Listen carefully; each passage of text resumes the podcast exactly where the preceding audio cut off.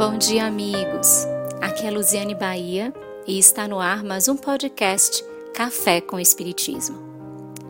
No livro A Gênese, quinto livro da codificação espírita, no capítulo 18, encontramos dos itens 27 a 35 a abordagem sobre a geração nova, em que Kardec, resgatando o conteúdo da resposta ofertada por São Luís à questão 1019 do Livro dos Espíritos, afirma: Para que na terra sejam felizes os homens, preciso é que somente a espíritos bons, encarnados e desencarnados, que somente ao bem se dediquem.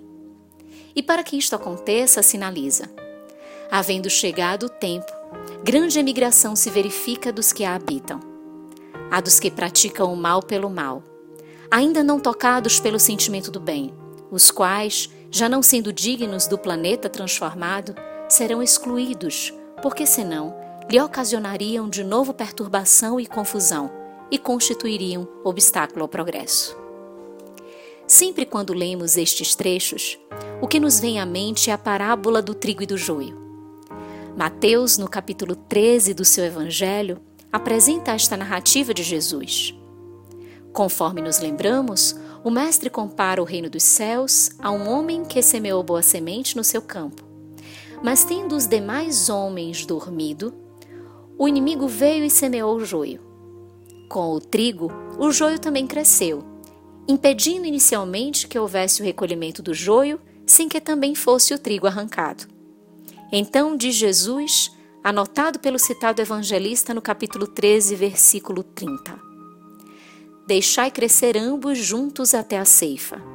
E no tempo da ceifa, direi aos ceifeiros: Recolhei primeiro o joio e atai-o em molhos para os queimar. O trigo, porém, reuni no meu celeiro. Estaria Jesus a falar da emigração abordada por Kardec em A Gênese? Este momento de pandemia que vivemos simboliza uma grande emigração? Conforme aprendemos em O Evangelho segundo o Espiritismo, os mundos foram classificados em cinco categorias a fim de que nos facilite a compreensão acerca da sua progressão. A Terra pertence à ordem de mundos de provas e expiações, em transição para o mundo de regeneração, que em si é um mundo de transição entre os inferiores e superiores. O processo de transição planetária traz a emigração de espíritos que se comprazem no mal e pelo mal, que envolvidos em muito ódio e desejo de vingança, habitam em si mundos incompatíveis com a nova etapa a que a Terra caminha.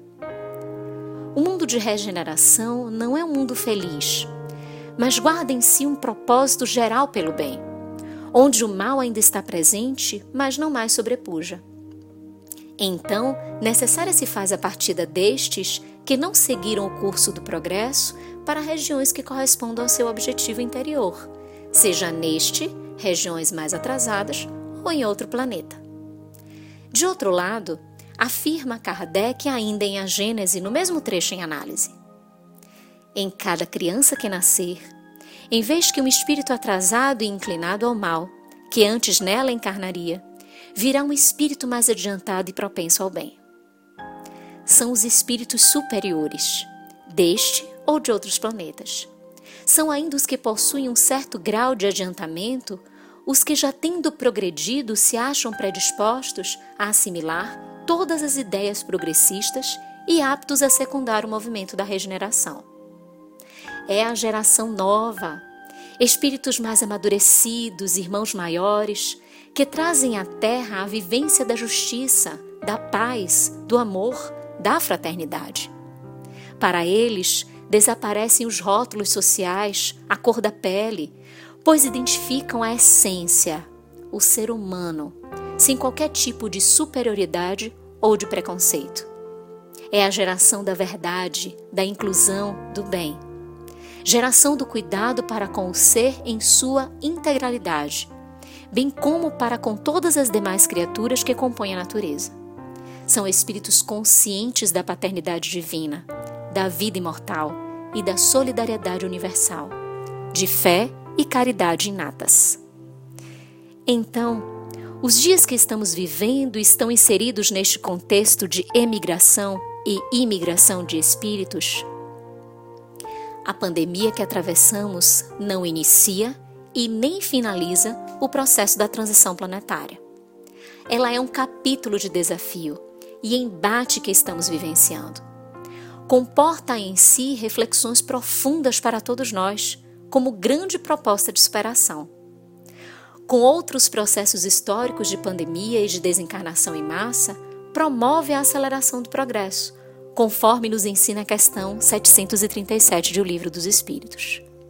Assim, as desencarnações ocasionadas pelo vírus, além de não serem por acaso, não podem ser unicamente interpretadas como a saída de espíritos que não sintonizam com o mundo novo.